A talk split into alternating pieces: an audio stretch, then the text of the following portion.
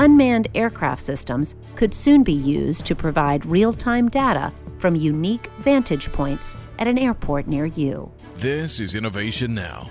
The FAA is researching ways to use unmanned aircraft and the equipment to control them remotely for a number of critical airport applications. UAS could be used to improve perimeter fence inspections and security at airfields, effectively examining areas that are difficult to reach by foot or in ground vehicles.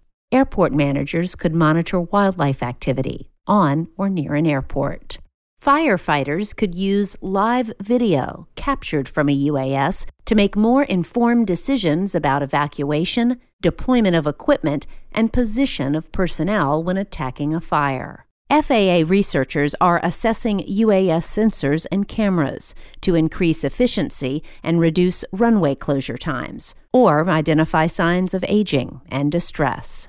Unmanned aircraft systems could provide real time data at heights, distances, and angles never before possible.